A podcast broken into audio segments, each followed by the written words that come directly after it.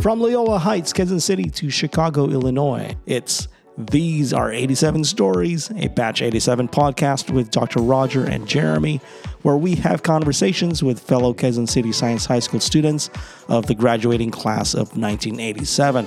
Hi, I'm Jeremy Joe with my partner in crime, Dr. Roger Badilli II, back together again and this time we promise to provide value and wholesome content out of the conversations we'll be having with our fellow batchmates. After all, deep inside, we truly are nice guys. This week, we are delighted to have a candid conversation with Gemma as she speaks about her career, her life juggling different roles to her two young boys, and what is ahead for them as a tight family unit of three. Gemma, who dreams of becoming a ballerina, chooses to listen to her father and lands a successful career in broadcasting. Pero talaga ang pangarap ko oh, maging ballet dancer, ano ba? Oh, yun. Wala kami pera. Wala kami Bago pera. yan, ha? Eh. Ah. Ngayon nalaman niya, may ballet Oo. dancer. Gusto ko maging dancer, ballet in particular. Pero we didn't have money then. A single mom too soon, although not by choice. With all sincerity and candor, Gemma shares what life has been like for her and her boys in the last seven years. Things haven't been that easy to say the least. However, not all superheroes wear capes, as we will soon hear. This is Gemma's story, and you're listening to These Are 87 Stories, a Batch 87 podcast with Dr. Roger and Jeremy.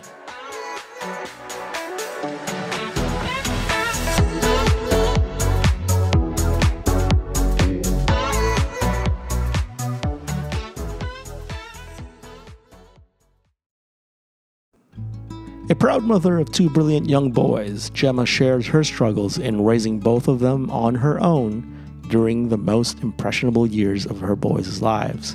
Solely figuring out things her boys may need is no easy task. This, on top of making a name for herself in her industry to make sure she can provide a good quality of life for her family, can exhaust even the strongest person in all of us. This is Gemma's story. Shock and awe ang muling paglipad ni Super Nanay. Good morning. Good morning. Oo, ayan. Masaya tayo ngayon, Kap, eh, kasi Aha. yung bisita natin, kaurin natin yan. Ka-what? Alam mo ba yan yung kauri? Hindi. Kapareho natin. Okay. okay. Pareho natin yan na original na crush ng bayan yan. Oh, Dalawa tayo nga. Akala ko dalawa lang tayo. Tatlo na tayo nga. At saka ano to ha, ah, watershed moment ito kasi nakarecruit tayo ng Curie. I know. Meron tayong consistent Curie ngayon. Parating may shade sa Curie, ah. Ano ba? I know. Ay, kaya nga inimbita ka namin para di naman puro all work, no play. I know. Ano si Jame? Curie yan si Jame. No, just from Oo second. nga, pero hindi from halata. Second year. Darwin yan. Yeah, Darwin. Darwin. Darwin kami yan. Not that obvious. Huh? Pero konti na lang. Isang year lang, consistent Curie na rin. I know, man. Just, just barely. So, hey, Jem, ah, kamusta na? Anyway, oh, welcome, Jem Arlene Joe Saludar Tadeo. What? Thank you for Joe ha, inviting. kasi Jeremy Joe. Eh. Oo nga eh. What's a Joe. what's a cellular part? What was that? Mother's surname. Wait, Oh, is that your uh, That's my name. No. Cellular? No, it's my Saludar? name. Ah, Saludar Hindi, is my Saludar. mother's. Yeah, okay. Saludar is my mother's maiden name. Oh, okay. Well, that's good. so, ang phone in question, Kap, bago ka magsimula. Oh God. Bakit? Ha? Bakit? Bakit ano? Yan, tanong mo kung bakit. Bakit? Bakit? Eto, marites nga araw na to eh. Bakit? Tanong mo ulit. Bakit? Ako? Oo. Tanong mo, bakit? Bakit? Bakit? Ayan. Bakit may nakakita kay uh, valedictorian na umiiyak galing sa bahay mo? Nung second year. Nagbibisikleta. Alam mo kung saan nakatira yun eh. Oo. Alam mo kung saan nakatira sa Veterans Village malapit sa across SM. ng EDSA ng SM North. Oo. Yeah. Malayo yun sa bahay mo, Project 3. Paano umiyak siya nang nagbibisikleta galing Project 3 pa uwi hanggang makarating sa bahay? Okay, let me Yun ang in question niya. Okay, let me correct. Totoo that. yun, di ba? Project 4. Urban legend yan eh. Urban legend. Ah, Urban ganun. legend yan, Cap. Di mo alam yan. Oo, no. Pag Okay. umiinom kami ni guest natin, doon ko lang naririnig pag may snippets of it pag nawawala na siya. I-correct Pag ko lang ha. siya. Galing siyang Project 4. We were living in Project 4 at that time, hindi sa Project 3. Eh, konti lang diferensya nun eh. Aurora Boulevard lang yun. Malayo pa rin sa EDSA yun. I-explain. Oo, umiiyak, siya- umiyak Okay. ba siya? At bahala siya sa Umiyak, buhay. niya. umiyak. Ah, Actually, siya sa bahay kaya, namin. kaya siya nag-consistent valedictorian. Simula nun, nag-focus na lang siya sa studies. Kasi dapat. Kaya talaga nahirapan ng salutatorian natin na lampasan si... Dapat mag-focus lang talaga tayo sa pag-aaral. Kasi batang-bata pa tayo at that time. We're only 14. 13. Tapos, Tama yun, tama no? Second year. Oh. oh, second year, year. Okay. napaka, napaka-intense nung mamang yun. Grabe. Maybe, Maybe, ka ba ng ah, kasal? Ah, hindi naman. Eh, yun, nanligaw siya. And Mhm. syempre, I'm a kind person. In-entertain Sabi ko mo, lang, di ba? You're a kind person. Sabi mo, thank you. Oh, yun din. So after two months, I said, I finally said thank you kasi sobrang intense ng mama. I mean, not to disparage, baka naman hindi na siya as intense now. Siyempre, tanda na natin, di ba? Mhm. At that time, we were only 14.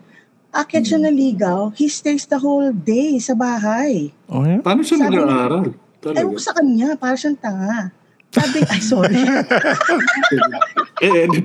Paki-edit na lang, sir, kasi Sorry, baka sorry, ito na sorry. huling episode na ito.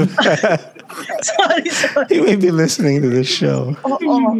Even yung yaya namin at that time, si Chai, sinasabi nga niya, hindi ka ba hinahanap sa inyo? Kanina ka pa nandito dito, hindi ka pa uuwi. Totoo yun yung Talaga, linya ni ang Dolphy. tribida yun, ayaw mo ah. Oo, ginawa niya yun dun sa Hindi niyo ba alam niya. valedictorian model boy natin yun?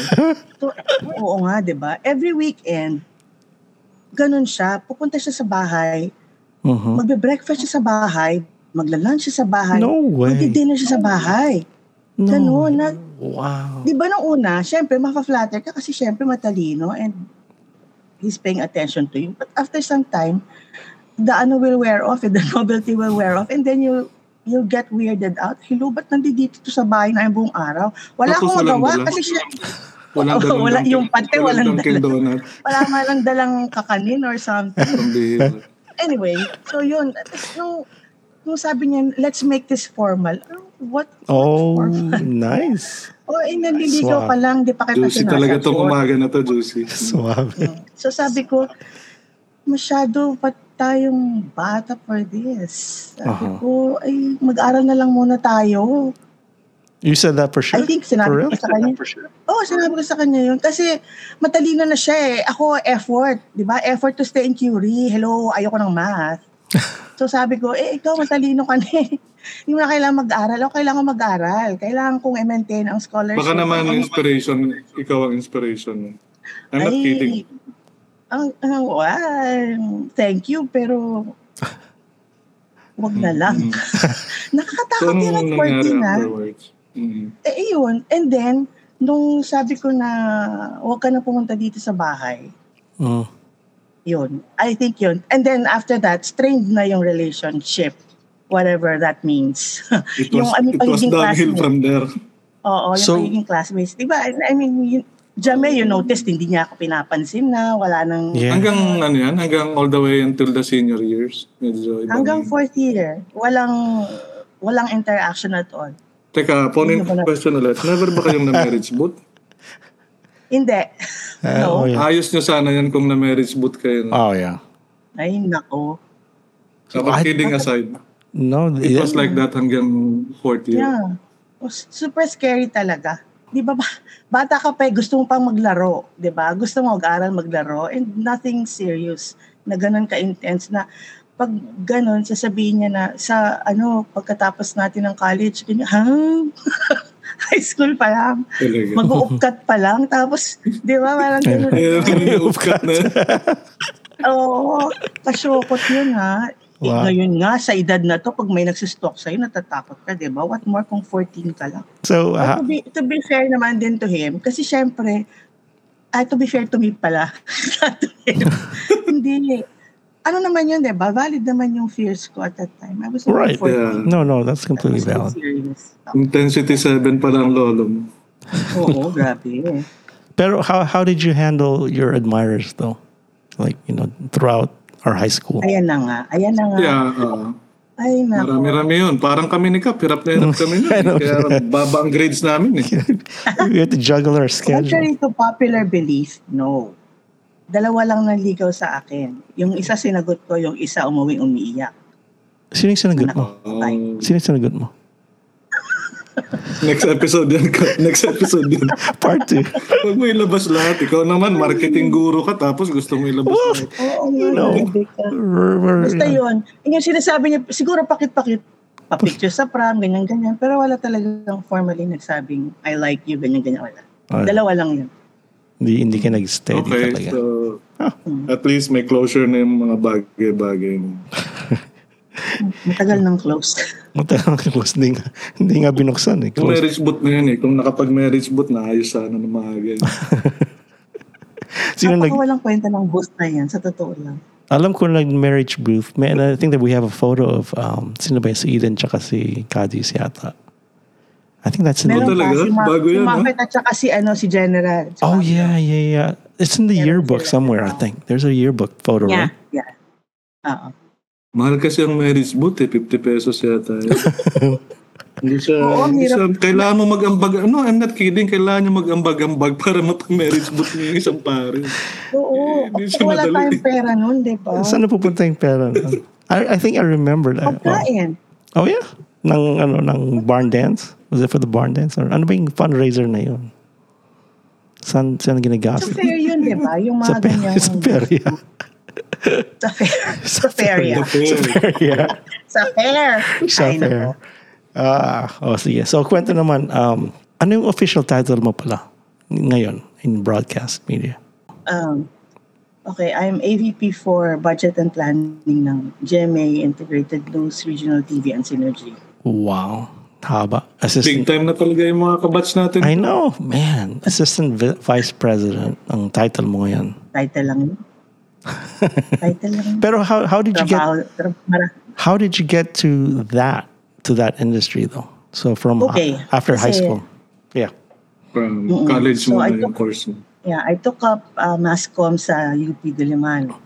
And yung mga professors namin doon were already practitioners in the field. Mga director na, scriptwriters na, ganyan. So, pag may mga projects sila, they get their students to racket either as extras sa mga pelikula or as part of the production staff. So, college pa lang, slowly gaining experience na. And then after, may opening sa TLRC, uh, co-production niya ng GMA, producing two programs on Technology, Learning and Resource. Li- Center. livelihood, yes. yes. Okay. So, Para sa negotiate NGO, and, di ba? uh, Mm. yeah, yeah. Para TLRC ang nagpo-produce with GMA ng Negosyete and Agresiete. So there was an opening. May isang member ng org namin doon who's already a camera woman there and she told us through the org na oy may opening they're looking for writers. So, so I applied. So They're doon ko looking for what? I'm sorry. lahat. They're looking for what, writers? Writers, Okay. producers, Okay. producers, writers for the show. Okay. Oo. So I Writer. applied. You came in as a writer. Uh, yan, that what, that's what I applied for, but they got me as producer. Kasi yun pala talaga ang title. When you say producer, you produce the show from ground up. So doon ko talaga natutunan. You write the script, everything. Yeah, from grant work to ano, you research for your stories and then you coordinate with your resource persons and then you write the script, you direct the spills, you edit, and then you bring the tape to GMA for airing at 6 a.m. in the morning. Every week. Every day. So if it's your Every episode, episode. Oh, wow. oo, Monday to Friday, kasi modules yun eh. Like for example, my first was catering. That was my first uh, uh, module na produce. So anything, pa, ah, kasi yung show is i-encourage mo yung viewers to go into business eh, either agricultural in nature or yung livelihood na business-business ganyan. So you produce that to serve as their guide. So that was my first job. And then, gano'n naman yun eh, word gets around. And then yung mga org mates ko nga, and then yung mga, off- ah, mga professors namin, nakakalat na sa pelikula, sa ganyan-ganyan. So, pag may mga opening and then okay naman, so nag-apply ka dahil sinabi sa'yo ng kakilala mo na who's already there. So there was an opening sa Vintage, the company that produces the PB at that time. Eh, sabi ko, medyo magulo na rin nun kasi may transition ng ano eh, ng, ng presidency. So yung mga nakaupo sa TLRC at that time, tagilid. So parang maglilinis sila. So sabi ko, it's time to go. So eh tamang-tama, may opening na again, producer sa vintage, sabi ko, sige, try ko. Maraming gwapo dun sa PBA. so, ayun, nung in-interview ko, tinanong ko ano yung experience, etc., etc. Eh, turns out, the opening was for a manager ng merchandising. Uh, creative merchandising, which is uh, yung department in charge of producing the plugs for all the shows na umiere sa Channel 13 at that time. Vintage was the major block timer of Channel 13 at that time. So they needed someone to take over a, a section, a department that will that will do all of those plugs. So they got me. So yun, from there, matagal ako sa bawat kampanya pinagsistayan ko. Like in the LRC, I stayed there for about 10 years. And then sa vintage, another 10. Tapos dito sa GMA, it's my 18th year this year. Congrats. That's amazing. So ganun. Pero yun nga, di ba, uh, I started really sa production. And then nung nasa GMA na ako, my first job sa GMA was uh, executive producer for Ma'am Jessica Soho. Uh, parang doon... Diyan ka na involved kay Jessica. no? Oo, she was my first boss sa Tagal GMA. kayo nagkasama. no? Oo din, oo. Sikat, Kasi- sikat ba yun? Oo, Sikat yan ka. Parang ikaw yun eh. Oh, yeah, sure. ano yan, Alamat yun.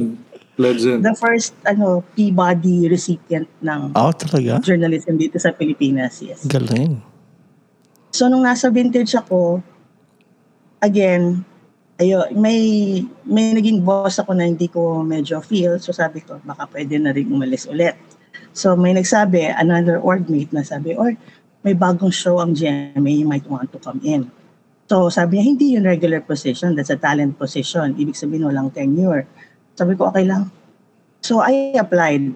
Nung una kong pag-apply doon, na, na-hold up ako sa harap ng GMA sobrang traumatized ako. Sabi ko, so hindi ako naka-attend dun sa interview. Sabi ko, ayoko nang, ayoko na dito mag-apply, Clyde. Na, Grabe. na-hold up ako. Tapos tawa siya ng tawa. Sabi ko, totoo, na-hold up ako. so, after two years ulit, tumawag siya na meron na namang bagong show. Ito na nga yung show ni Ma'am Jess. Nobody told me that it was Jessica Soho. Jessica Soho. So, pagdating ko doon, yung pala yung opening. Parang kasubuan na, ha? Eh, parang, ah, ang laki ng pressure kasi that was the first show of Ma'am Jess. Kasi yung buong buhay na si GMA, she was reporter for news. So this was going to be the first time na mag-anchor siya ng sarili niyang programa. So, So yun. So yun. so in a way, Pagkatapos, no? in a way, you had influence on that, though, right? I mean, may credit ka sa kasikatan niya, or no?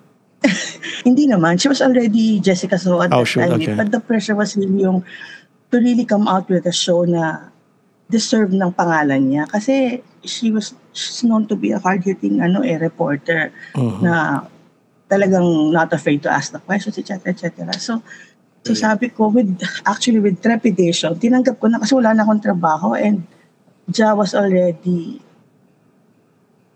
four years old at that time. So, hindi pwedeng wala akong kita. Wala akong Hmm. ano, hanap buhay. So, sabi ko, sige. And then, yun nga, yun naman ang baptism of fire ko sa big network na, oh my God, first episode, 911. Kasi yun eh, that was after 911. Sabi ni Ma'am Jess, I, I want our pilot to be uh, about Pakistan and Afghanistan. Chararara. eh, syempre galing sa showbiz at sa part sa lola mo. Sabi ko, oh, Wala pang Google nun. oh, grabe. Kung meron akong kung meron ako yagbos, so siguro nasa lalamunan ko talaga, nilunok ko lahat. Sabi ko, shit, kailangan kong panindigan to. So anyway, oh, fast forward. So okay naman siya. And then I took on several shows din sa GMA after that. And then, nag-start mag-build ng regional stations ang GMA. And then one of my PMs, program managers at that time, he was assigned to uh, set up a department to take care of that. Tapos yun, sinabi niya, oh Joe, ganyan, ganyan, ganyan. Kunin kita. Kasi medyo may skills ang lola mo sa dialect. I can speak Bisaya, Ilonggo, Ilocano, ganyan. So sabi, since this, Mm. this is going to be regional, yun, kailangan kita. So yun, that was my first regular position in GMA in 2005. So fast forward ulit, so nag-PM ako ng regional news, yung Balitang Bisda, Karachada, Ilonggo News Anong as PM? PM? program manager. Okay. So in charge of producing the program. So I was remotely managing that. We have people in Cebu, in Iloilo, and in Davao producing the show. Pero you have to, di ba, take care of the admin side, the production side, the editorial side. So doon nakita yata ng boss ko na may na may ano sabi, may talent or ano ba yun na pwedeng mag-admin work na sabi niya, you're not getting any younger job, maybe you want to do admin work na. So sabi ko, sige. So I handled the admin and budget of regional TV. And hanggang ngayon, yun ang hinahandle ko of fast forward to 12 stations now. Eh, we started with just three in 2005. Galing. So, So yun. Kaya ka parating out of Metro Manila. Yes, opo. Yun na nga. anong Parati feeling, akong wala. anong feeling mo the first time you saw your name on screen or you heard your name? Na, na, na- you got credited for something. Ay, oo. Oo, kasi nung, nung, nung sa vintage ako, wala naman talaga sa credits kasi plug yun eh, di ba? Mm. Wala namang credit sa mga plug Sure. na malabas. So the first time I saw my name, Sa Voltas 5. Siyempre, proud na proud ng lola mo. Late umi-air yung programa ko, 10 o'clock. Aha. So sabi ko, mama, manood ka, manood ka. Tapusin mo ha, panoorin mo. Tapos nakita niya, "Hmm, Talaga. Do you have, Nice. meron kang tape nun? Mm. Do you have it on tape, like recorded or no? ah, it's in the archives of GMA. Betamax, Betamax. Pero pero wala akong kopya, personal copy. So, uh, sikat ka na ngayon talaga. We have Mr. Tadeo to thank for convincing Gemma to give up her hopes of becoming a professional ballet dancer. Otherwise, we wouldn't be having this conversation with his daughter today. We'll also learn about the family dynamics within Gemma's own young family and her difficulty navigating after the loss of her husband. So, stay with us. We'll be back after a quick break.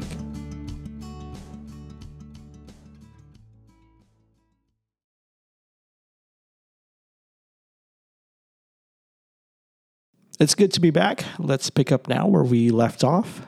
You're listening to These Are 87 Stories, a Batch 87 podcast with Dr. Roger and Jeremy. Hindi, ano ba? I Paano mean- kasi sikat? Eh, behind the camera ka, ano ba?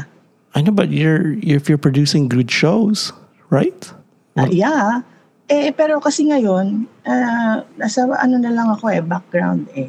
Hindi na actually producing Sure. the I guess. producing a show, pero yun, the the admin work that goes behind it, uh, yung spe- especially on uh, budget, Mhm. yan, budget ng programs ng department, yan. Anong gusto mo? What, what do you like the most and dislike the most sa mga trabaho mo? Ah, syempre, pag bata ka, di ba, gusto mo ng ganyan, layas, at saka meeting people. Yun, yun ang nakita kong advantage. Mhm. Tsaka maganda sa trabaho ko. You, you get to meet a lot of people, mayaman, mahirap, etc.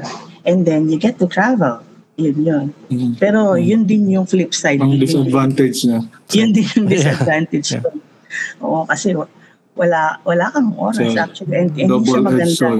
Yeah, Mm. especially if you're raising a family. Yeah. Maliliit pa yung mga anak mo and then you're always away. So yun ang medyo downside. Pero, Jem, it must feel good also na, kasi ang course mo, broadcast, di ba? Mm. Journey. Mm. So parang, very Na- rare na kasingin nyo na yung, yung course mo should mo yung align with the mo. work Ah. that you did. Oo. yeah. Meron ba Oh, That, ah, that should have helped a lot. Oo, yun I think yung nakita, na talagang nakita ko sa UP na naging advantage eh, na doon ka nag-aaral and then yung mga nagturo sa'yo, practitioners na in the field and may Yeah. mga pangalan na sa mga sa pelikula, sa sa TV, sa print, etc. So, 'di ba? And then if you do well in class, 'di ba? What was your Ano ka? What was your intention though when when you took after you took UPCAT, diba? Was that you know was that your intention talaga to get into this? That's why you do mass comm, or did you have other No.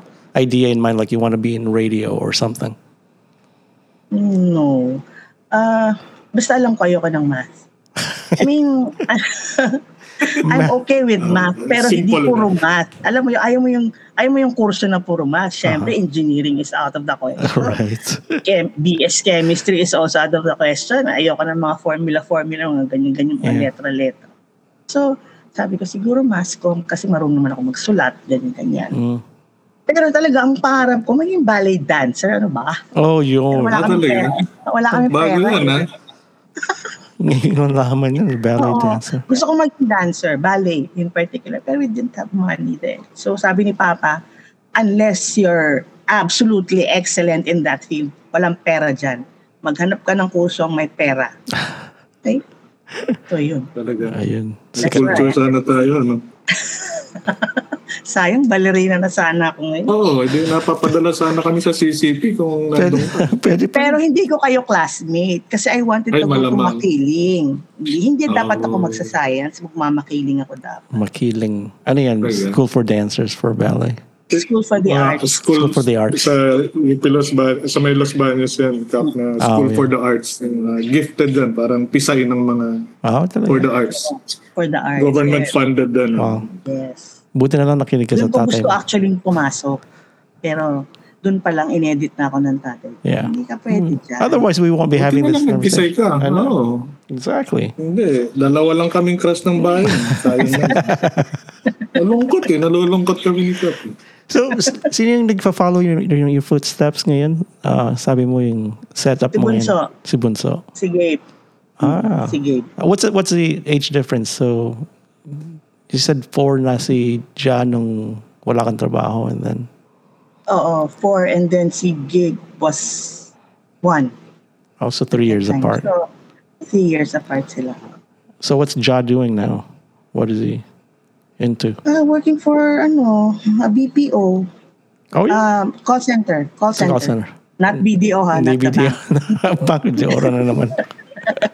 Oo. And then Gabe. So, nasa BPO siya. Si Gabe is still in college. One more year to go. Yeah. How was that? So may estudyante ka pa. Hmm. Yeah. Meron pa isa. How was that? Uh, you got to be proud, mama. Ah, oo naman. Kahit naman sinong, di ba, kahit sino namang magulang, kahit ano pang maganap sa anak mo. I mean, di ba? I don't know. Yan, yan. I, I don't remember. I don't remember my mom telling me that. Oo. oo. well, I'm proud of them. Yeah. So, what was that like to, you know, see both of them? Well, actually, one's about to graduate now, right? One more year. And one's about to get married. One's about to get married. That you shared that. Yeah. Anong mga, you know, because how many years did you raise them as a single mom? Since 2017. Ah, 16. Sorry. Since 2000. Follow up dun. Adjusted ka na ba? Adjusted ka na ba after what? Uh, six Seven. years, no? Seven. Seven years. Ano? Yeah. Adjusted ka na being a single parent? O may moments pa rin na very difficult? Oo, may mga moments pa rin na very difficult. Mhm. Ah, lalaki yung mga anak ko eh. So, especially nung kamamatay lang ni dad. Ah, ano eh, maraming maraming ah, mga bagay na you can't discuss with your mom simply because she's a woman. Diba? maraming mga ah, let's just say awkward topics that we found difficult to to discuss. Yeah. So doon ako nahirapan kasi nung buhay pa si Da, si ang dynamics sa family namin was Da was the friend and I was the disciplinarian. Since I Ganun was talaga. away most of the time, oh, since I was yeah, imagine ko nga si Da na the cool down. Oo. Oo. So sila, sila may mga sikreto yan sila, may mga napag-uusapan sila freely. Mhm. Dahil ako, ako ang naging disciplinarian. So there are topics na medyo off sila na to discuss with me, lalo na if, in, if it involve mga sabit nila, di ba? So, nung namatay si Da, ang hirap mag-navigate yan dahil di mo alam, ah, dapat ko bang tanungin to? Dapat ko bang tanungin to? like was one time, ah, nag-lock sila ng kwarto. Eh, ang tagal nilang bumaba. So, kinakatok ko sila. Hindi sila umiimik. Gawain namin ni Kap yan. Ako sa Nanap ko, syempre, nanap ko yung susi ng ang kwarto nila. Nakatumasok.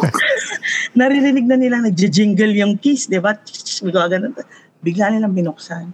So, ako naman si, ano na ako, nanay, disiplina na. Anong ginagawa niyo sa loob? Nanonood ba kayong bomba? Sina, si nanay, 70s na, 70s. Ayun nga, sabi ng mga anak ko, alam, bomba, nanay. Baka porn ang ibig mo sabihin. Sabi ko, yun na nga. Sabi niya, hindi, ano, nag-uusap kasi kami, nangingialam ka kasi. Sabi ka, ah, okay. Tapos sinarado ko yung pinto. Pwede namang bold bomba Well, talaga. uh, how, how old were they though? When? How long ago was this? Ah, naku, huwag mo ako pagmatin. Ano ba? Siguro siya, 19 ba si Janon? 17? Okay. Si okay. Gabe was So, 13. okay. Kanya, no? So, nag-usap-usap lang. Hindi naman buo. Maraming mga.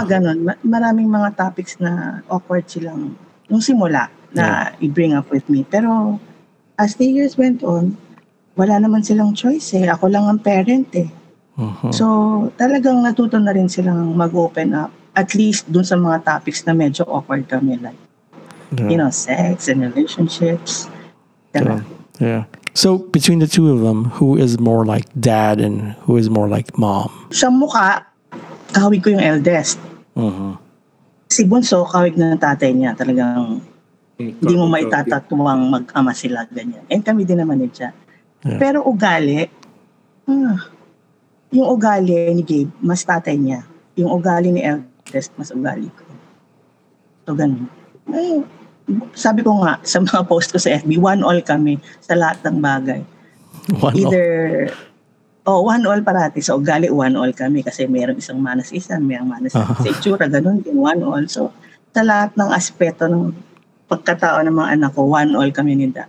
Meron siya, meron sa akin.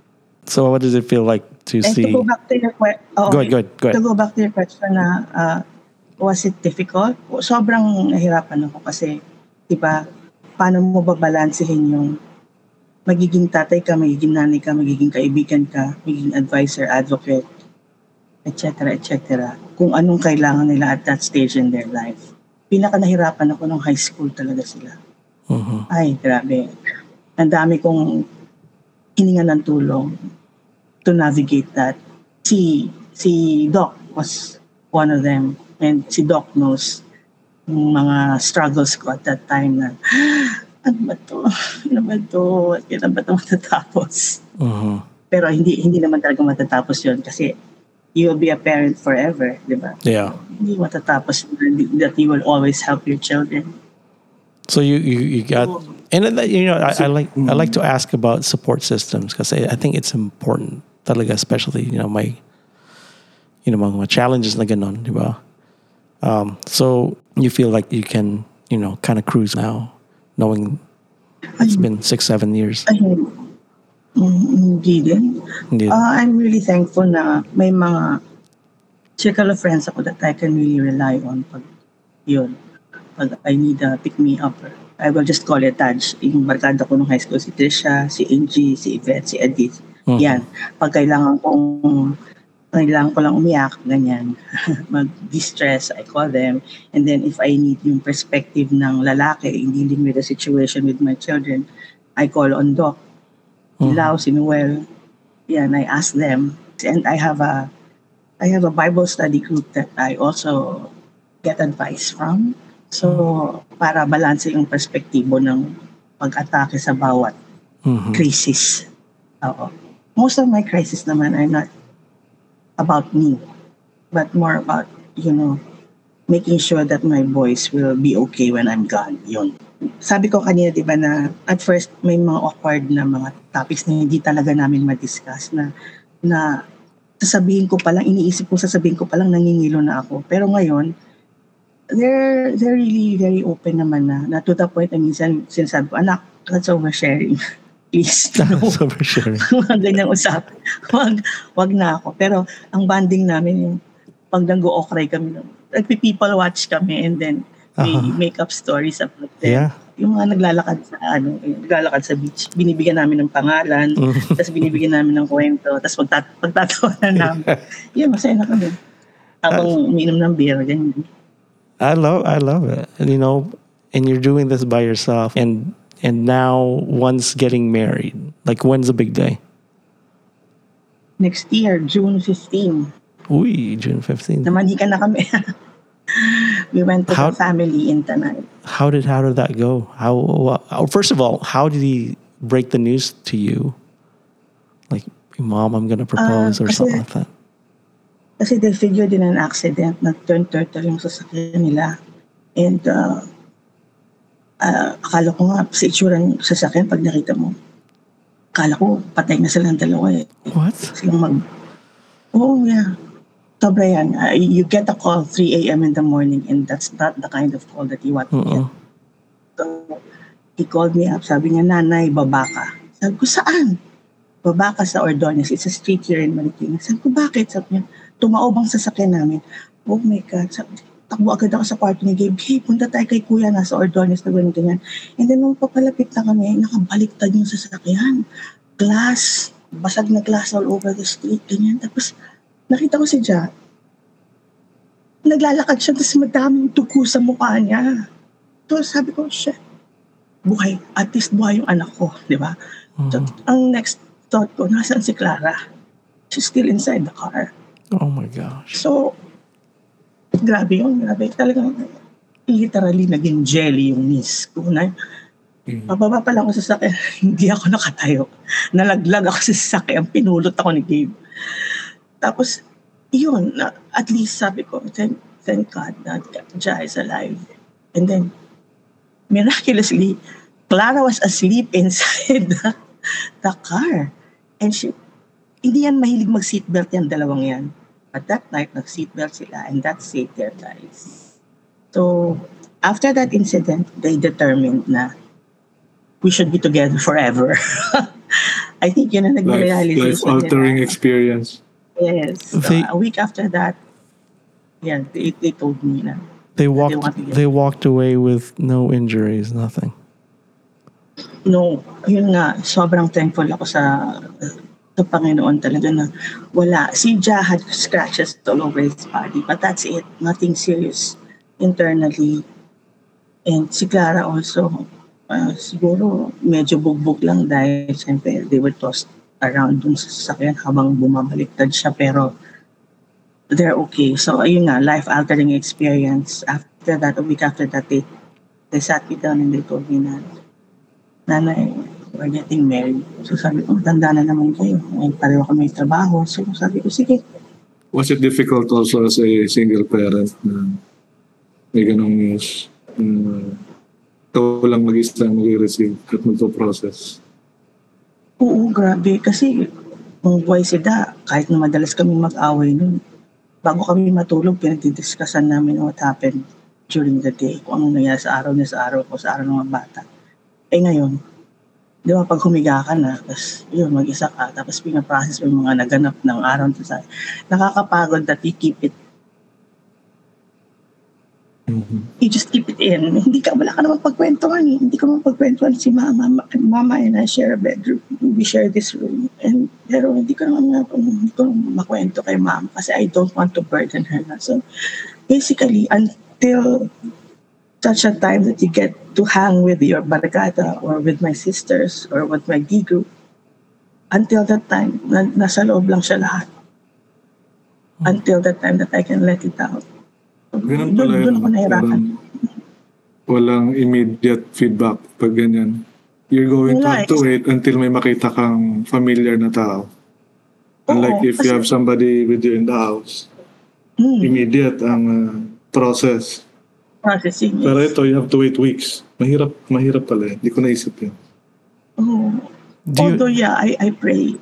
Pero yun nga eh, when you pray, si Lord din naman, ay hindi mo alam how He will answer you. So, yun nga, until such time that I can let it out, then I'll have to wait and then bury myself with work and with, with whatever needs to be attended to. And then, until the weekend comes and a sister is free or Angie or Yvette or Trisha or whoever is free, Mhm. then I get to deload some of the stuff that's stuck inside my head and my heart. But don't you find some relief if you just talk to him like he's there. Yeah, I do that. Okay. Pero at the back of my mind, ay ano naman ang magagawa niya, di ba? Ay, hindi ako sa ganung belief, ano eh, hindi, na you, you talk to the dead and ask their advice, ganyan yan. Mm-mm. More of like, uh, I talk to him, to the Lord, pero it's not the same thing as someone na pwede kang sagutin na, Mhm. na kurari, mo, weird ba ako? Ang sama ba ng ugali ko to, to be thinking this way? Or ano bang klase yung pag-iisip kong ginagawa ko? Na, di ba, yung automatic yung sabi sa'yo, hindi, okay lang yan. O kaya, oo, ang tanga mo. Or, oo, weird ka nga. Di ba? Yung, yung real time na sasagutin yung mga tanong mo. That's what I miss. You know, I, I Seryoso bigla. you know, I, I read this um, about a month ago, a little over a month ago, actually, a month and a half ago. I came across this uh, poem. Um, it's this girl on TikTok, really, and her name's Whitney Hanson, and the poem is "Home." That's the title of the. So, I, I want to read this because I just thought it was appropriate. Um, when we started talking, I was I reminded it was reminded of it, and the poem goes. I now know that this is how it works. You don't get to keep everyone in your life forever. There are some people that are just meant to be a sunrise for you, a light to pull you out of darkness. There are friends, lovers, relationships that are seasonal. And no matter how deep of a conversation you had with that person at 2 a.m., no matter how much you shared your heart, even if you can still draw that the lines on their smile like the map of a too familiar road in the back of your mind there almost always comes a time to move on a time to let go and regardless of the letting go i just wanted you to know you're always going to feel a little bit like home to me no matter how temporary it is beautiful that I got to call so many hearts my home. And when I read that, spoke to me. Gandang devotional yan ka pa. Yeah. You know, it spoke to me because, you know, it's not about, you know, well, it's about people who've come and gone in your life. Um, I can't even, pre- I can't pretend to know what it's like to lose a life partner, a spouse. Um, but I know what it feels like to lose my only daughter, you know, Yeah. And she's she's home to me. She was and always will be. So I'm sure you feel the same way.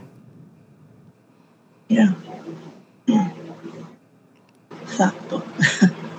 and uh, I'm at that stage in my life too na afraid pa rin ako. Unapologetically honest, Gemma shares with us her fears, which are very real to her. While the thought of growing old alone scares her, there is a feeling of excitement nonetheless, thinking about becoming an empty nester herself in a few short years. Being alone doesn't always translate into being lonely. Stick around, we'll be right back.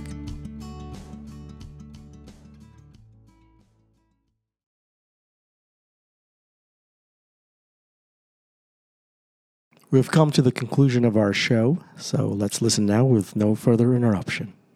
Kasi yung edad natin, ito na yung, well, in my case, nasa medyo maaga lumandi at nagkaanak. Ah, ano, yung empty nesters, yung Yeah. mga ganito usually yung age. Eh, yung most of our batchmates, eh, married and had children late, like si Doc. So matagal pa yan. Eh ako, malapit na ako dun sa empty nest na stage. And then yung nga, nagbabadya na Ja will leave home next year, after June. And then Gusto mo mag-retire sa beach? Oo, gusto ko talaga mag-retire sa beach. Iniisip ko nga, yun, sa beach, tapos nakakaftan, may beer, nagmamadyong. Yan, ang gusto ko retirement life. I love it. Sabi ng mga anak ko, nanay kung sa Palawan ka magre-retire, ang hirap mo puntahan. Sabi niya, diyan ka na lang sa Tanay sa Batangas para kukotsehin lang namin, makikita ka na namin. Sabi ko, oo nga, ano. Eh yun, tapos si Gabe, after a year, graduate na din. So hindi ko alam kung anong balak yun sa buhay. Dito lang naman sa Pilipinas talaga yung they stay with you until you get tired of them, di ba? sa Amerika, di ba dyan sa Amerika, pag 18 eh, go. Bahala na yan. search for whatever and then go on with your life. Eh, dito naman sa atin. So, hindi ko alam kung anong balak ng Gabe eh. Eh, yung mga anak ko pareho din intense magkaroon ng mga relationships. Alam din niya ng mga ninong nila tulad ni Roger. So, hindi ko alam. Baka mamaya magpakasal na din agad yan. So, pag isa na naman ulit ako, eh, hindi ko rin alam until when i-allow ni Lord na kasama ko si Mama. Diba? So, ang ending, mag-isa talaga. mag-isa talaga ako. And, Meron, totoo ba yan? Meron ka bang fear na ganyan? Na, oo, or are you planning? Na, na Oo, growing old alone? Uh, Eh, uh, hindi naman ako na, ano, pareho actually, na-excite ako na mag-isa ako. pero meron kang fear. Pero may, oo, may fear ako. Na, Ano ang what- fear Anong fear yun? I mean, from what? Atakin ako sa puso in the middle of the night, tapos wala akong kasama sa bahay, mamamatay Wala ako kang- dito. Oo, tapos matatagpuan nila ako after three days, yak na yung katawan, bulok na, mabako na. Ay, ang pangit ko sa burol, di ba yung ganyan? Pero yung less morbid naman, yung may kausap ka lang. ano pwedeng may kausap ka lang bago ka mabulok? Went to the extreme. Bigla na. ang bilis naman. Ay, Layo oo, na inaabot mo. Di kasi may ganun akong kakilala, alam mo, namatay yung wife niya kasi abroad siya, namatay yung wife niya. Four days after the death, natagpuan, and they had to, ano, pry open the door, ganyan, ganyan. Kaya palang baho na sa buong village. Kasi yung misis niya nagrarat na sa loob. O, baka mangyari sa akin kasi mag-isa lang But- din ako, di ba? I know, but mean, you'd, Hindi, you'd be sige. you'd be gone, but you'd be gone. You won't even know the difference. That's my whole. Yeah, but you will know. You will attend my wake. di ba? You will see the state of the composition that I will I be in. Tsaka, ayoko nang ganun. I know, I've- Maganda pa rin tayo. I've thought of the same stuff, and I mean that's happened in my building here. Somebody had I always saw her in the lobby talking to the doorman, and one day I was like, "What happened to that lady? She's gone." And next thing you know, the the building manager said that, "Oh yeah, I found her since we had we didn't didn't see her for so many days. We I went inside the the unit and found her dead in her in her chair." And um, Oh, see? right, It's so a very real fear. it's a real thing. ba? But yeah, I mean, I'm not I'm discounting it. It's a valid fear, but nevertheless, I'm thinking to myself, well, I'm dead, so I really don't have to worry about the cleanup. so Ito na talagang Yun din, pag-usapan yun din. Oh, tama din naman yun dyan. I know it's kind of a morbid for Doc over here, but anyway. Um, Anyway, at this age, you can talk about anything. Oo. Including Okay. one's own mortality. I'm apologetically honest. so we understand that you have that that personal fear, but what are you doing about it? Knowing Wala. that at least you're honest about it. Are you mean putting myself out there? Yeah, No. right. Come on. I mean, what was Ano mo bang kunin yung makeup artist at hairstylist ni Irma? go, go, go. Ay, I, Yun you know, sabi nila, how can you meet when you don't put yourself out there? What do you mean put myself No, no, out are you saying you are really disinterested? Hindi naman, kasi naniniwala ako na if it's meant for you, if someone is meant for you, you're going to find each other whatever happens. So, if someone is out there for me, he'll find me. I'm in Kahit Marikina. naman kumuha ka ng bata at sariwa, we will not judge you. What? Hirap Mga magpalaki ng sa mo. GMA, Ay, naku. palalakihin mo pa. Utang na loob. Kung poproblemahin ko pa, mas masaya na mag-isa, no? I know. Ang takot, ang takot ko lang talaga, yun yung sinasabi ko na, na baka mamaya may sakit ako, tapos something happens to me, wala akong immediately kasama sa bahay to bring me to the hospital. And yun nga, yung pag may days na medyo nasisenti ka, nalulungkot ka, eh, wala ka nang kausap, di ba? Yun lang naman. So anong, anong ginagawa mo on those days? Do you go out? Do you seek people out? Uh, yeah. Anong- how do you I go out, I seek people out, tinatanong ko kung okay yung uh, barkada ko, sila Angie, ganyan, sila Trish. Uh, most of the time, I just tweet and pray na, Mhm. yeah, to live another day and uh, make a difference. You, you need a you need you need a good wingman. I have my children, they're my wingmen. Oh, yeah. Anak ko. sabi nga ni Gabe kahapon eh, Nanay, seriously, if you want to date, I'm okay. So That's sabi ko, good. seriously anak, ow. eh, sabi ko, we'll get there kung talagang may ganyan. Pero sabi ko, I appreciate the, the, the freedom to date, anak. Maraming salamat. Pero no, wala akong i-date ngayon. It's like a role Pero it's a reversal. good thing, ano, na, mm, sige, ikaw. No, no, no. Just I was just gonna. It's a role reversal, diba? Ako naman, naisip ko na it's a good thing na, kasi sa dami ng umaalis sa Pilipinas, na none of them look like they're going away na aalis. At least magkakasama kayo. Kahit ko- naman they get married, you will still see them na regular basis. Mas mahirap eh kung umalis, kung may nag-abroad. May aalis ba? Eh, parang nagbabalak sila na Canada, silang mag-asawa. Pag Oh. mag-asawa na sila. So, yun. That's also another fear na baka mamaya they decide to settle abroad. And it will be harder for us to see each other. Although, there's technology that can keep us in touch. Di ba? Pero iba pa rin yung every weekend may kita mo yung sila or yung apo mo. Di ba? Iba pa rin yun. But anyway, May usapang apo na ba? let us cross the bridge and burn it. so, we will cross the bridge when we get Mali, there. mali yung expression. May may usapang apo na ba sila? May usapang apo na? Wala ba? Eh, Ah, wala paano kami mag...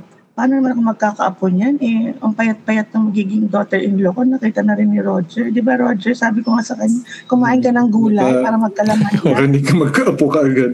Hindi ka makaapo agad. Pero may apo na ako sa pamangkin. And, Oh yeah. Ay, sobrang, na, sobrang nakaka-inlove mag-alaga ulit ng baby. Pero alaga na hindi 24-7. Yung nakita mo lang on the weekend. Okay, Yeah, soli mo. cute, cute. Soli mo pagkatapos. Mm, susoli ko na pagkatapos kong mapagod. Yeah.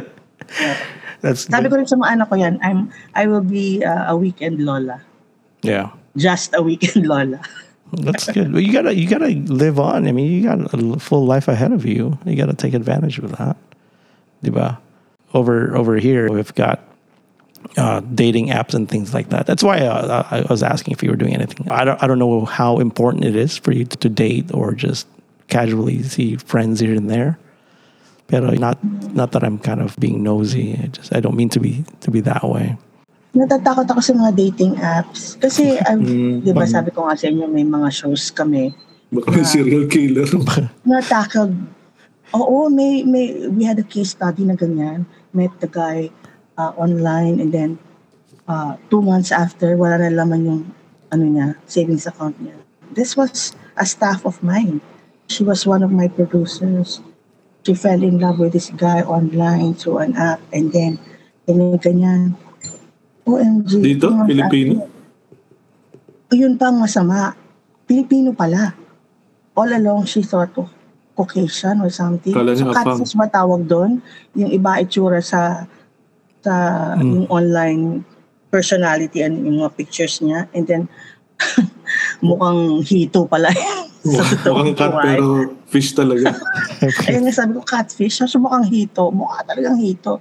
Ugaling hito pa. Di ba? Oh wow. Nakakatakot. Wala naman sa nasa wala naman sa kalibre mo ang mukhang lolokohin basta-basta. Ay, hindi natin alam. Ah, baka may laban lola. Oh, love ako, maloka ako. Mag- ako na maging intense, bumalik na ang sumpa sa akin. Sinasabi. Baka, Takot ako sa intense. Ngayon ako na magbisikleta ka rin pa uwi. May bisikleta. Bisikleta din ako pa uwi. Matanda na ako. Matay ko pa yung biyahe ko. Kidding aside, though, talaga. I've known you since what we were 14 or so. Because that's when I, Yeah, uh, yeah, when I Yeah, tama. when I joined Curie in second year. And you were like crush ng bayan, di ba? I mean, we know that. Hindi ko alam. Sa totoo lang, hindi, ah. hindi talaga. Ah, Humble talaga. Promise. hindi, hindi talaga. I can tell you who who they are. Oh, yan. Diwa. Tell me who they are, not tell you who your friends are. Cathy, oo, hindi ako kasali doon. Huwag nga kayo. Huwag na kayo. well, boys boys talk. You have this this strong personality about you. It's a good quality, essentially, is what you have. And so I just hope some men are not intimidated by that. Because I, it can be when you meet somebody successful, as successful as you are in your field. Some of them may, you know, magiging shy yun eh, kasi they, they don't want somebody else making more money or having a better title. it's not a self confidence issue. I don't think that's not that this is going to be a therapy session or anything, but I don't I don't think I don't think you have an issue with that. I think if you do put out your Eh, you know, put ganun your, yata pag panganay eh. Huh? Di ba? Ganun, ganun yata pag panganay ka. Na medyo may ganyan kang ano, aura na take charge, ganyan. Hmm. Yeah. And sometimes it can be intimidating to other people, but that's just me being the eldest. Uh, Parang you don't, mm, you don't take bullshit from anyone. right. Ah, yun, yun, yun din talaga, oo. Oo naman. Bawal ang tanga, yung mga ganun. Bawal Sa mag inyo din naman bawal yun, di ba? I mean, sa edad natin ito, ay, di ba? Dapat graduate na tayo sa ganyang klaseng crap. You think you think we're old? We're past certain points in our lives? Is that why you I know hindi. Of course not. Yeah. I may be 53, but I'm 35 inside. Right. I, that's, yung mga buto ko, yung mga buto ko 53, pero yung utak ko, bata pa yan. Tama ka dun. Tama yun. Tama attitude na.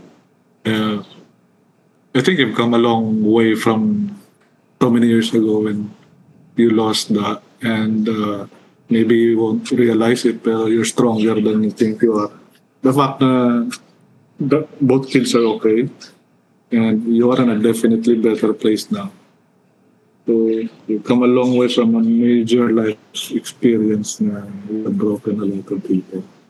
So, looking at your kids, yun na lang yung nakikita, yun ang, parang yun ang standard mo looking to the future na okay naman yung dalawa. Okay na rin ako. Yeah. Yun naman, I think, ang, ano, ang goal of Parang yun ang parameter mo. Oo. Oo. And I I think I share this with all the parents here na, 'di ba? Okay tayo pag okay ang mga anak natin. 'Di ba? Sila lang naman ang reason that we're working hard and then we are keeping on doing the things that we're doing. It's for their sake. So if they're okay, then I'm okay. I wait for the day. I'm sitting here listening to you and listening to Doc, uh, imagining the wedding day next June, you know, June 15th with Ja. And definitely there's going to be tears of joy. Malamang. Malamang, di ba? malamang simula pa lang umiiyak na ako. Diyos me. Feeling ko lang talaga ngayon na naiyak na ako. Pag iniisip Parang ang dami mong pwedeng maramdaman ng araw na yun. Oo, parang Ang dami, pa lang, dami, hindi dami mong kailangan maintindihan eh. i-process. Right. Correct. So, lalo na siguro on that day, di ba? And then part of me thinks if the dad could only see this, the day. yeah. Oo. Yeah. And um, I'm sure. yeah, many of us Kung, will. kung, bu- kung buhay yun, sasabihin niya, anak, gusto ko ang pangalan ng panganay naming apo, eh, Prince Stardust. Muntik ng pangalan ni Jayon, alam niyo ba yun? Uh, Talaga. Oh, Prince Stardust, ang gusto ipangalan ng father-in-law. oh my God. What? Hindi Alam. pwede, no? Hello. Prince Sargans. I would pay you, Doc, to um, to hopefully you're invited to the wedding. but uh, I, Oo, ninong yan eh. I would I would Uh, pinag-uusapan pa yan, Kap. Pindi, dipindi. Depende sa episode na ito. I- I would- Invite tayo. I, I think, ano, si Jao is the first of his generation. So, at least sa magbarkada na magpapakasalan. Yeah, parang Oo, uh, yeah. sa, Kasi sa mabata pa ng mga, ah, ano, mga anak ng barkada, anak ng batch. mm, I would I He will would be the first. I would pay you, dog maybe fifty pesos or something to just have a vi- have a video of of of Gemma and her smile and her Crying. tears. Ah, pag Ah, just Google right. na. just you know just just just really you know in the in the event i don't if i can make it i'd love to go because that's my birthday month anyway but Baka you can go, go. i know right it's june but anyway Yeah. I, I love the idea of our batchmates telling these stories going through some struggles not every episode is going to be this way where we're dealing with some hardship but it it highlights i think the strength in all of us and in one way or another inspires us. Because one day this will happen to somebody else right? And and Yeah. and then we can draw from somebody's strength like yours uh, from your from your story. I think that's been going to be good. But the point being is that when we when i look back in you know from 1983 to 87 and I, we know that people grow old and mature But here we are today. It's amazing. I just I'm just mind blown at how strong we are as eh. people. Yeah. And what you're doing really is, this is really nice. Alam mo yun. Kasi sabi ko nga doon sa isa kong message sa inyo sa GC, it's like getting to know you all over again. Kasi may mga may mga hindi tayo alam sa isa't isa actually, di ba? And, and this is a platform where we can be, where, where we can freely share Mhm. what we've been through. So, ang napaka-refreshing to get to know all of our batchmates. Yeah. Again, this time, na mas malalim na pagkakakilanlan. So, So, Only good. so much you can learn from, Yeah. you know, from a night out. Yeah. So yes. hindi Oo, naman kasi talaga- pag night out, hindi tayo magkarinigan. ah? Ah? At saka hindi, you know, you know, hindi naman madaling pag-usapan ng mga bagay na ito. yes. Among all of that noise, you, know, you just want to yeah. have, have, have some happy conversations with people. So, Yeah. It's it's tough. It takes a little bit of courage and uh, the line of questioning. We have to be respectful in a way, but at the same time, everybody's okay to share as much as possible or as little as possible. We try not to exploit, for the lack of a better word, some of these things, but we want to be correct, respectful, correct, correct. right? The Kaya other, mo alam kung anong comfort zone ng kausap Right. mo. No? especially if you don't know that person too well. Pero to come on to share the story, I think it's huge that we're willing to be that vulnerable. And we're just sharing real life, right? That's all it is. So, what advice or words of encouragement would you give other women who may come to face or are facing the same situation? kaya na, kaya, kaya nyo. 'Di ba? There may be episodes na you think hindi nyo kaya, pero actually kaya nyo. So just be uh, comfortable in your own skin. Eh, yun nga, sabi ko, I'm 53 and I can be unapologetically honest. Eh, ito ako eh. Diba? Yun din ang sinasabi ko sa mga anak ko.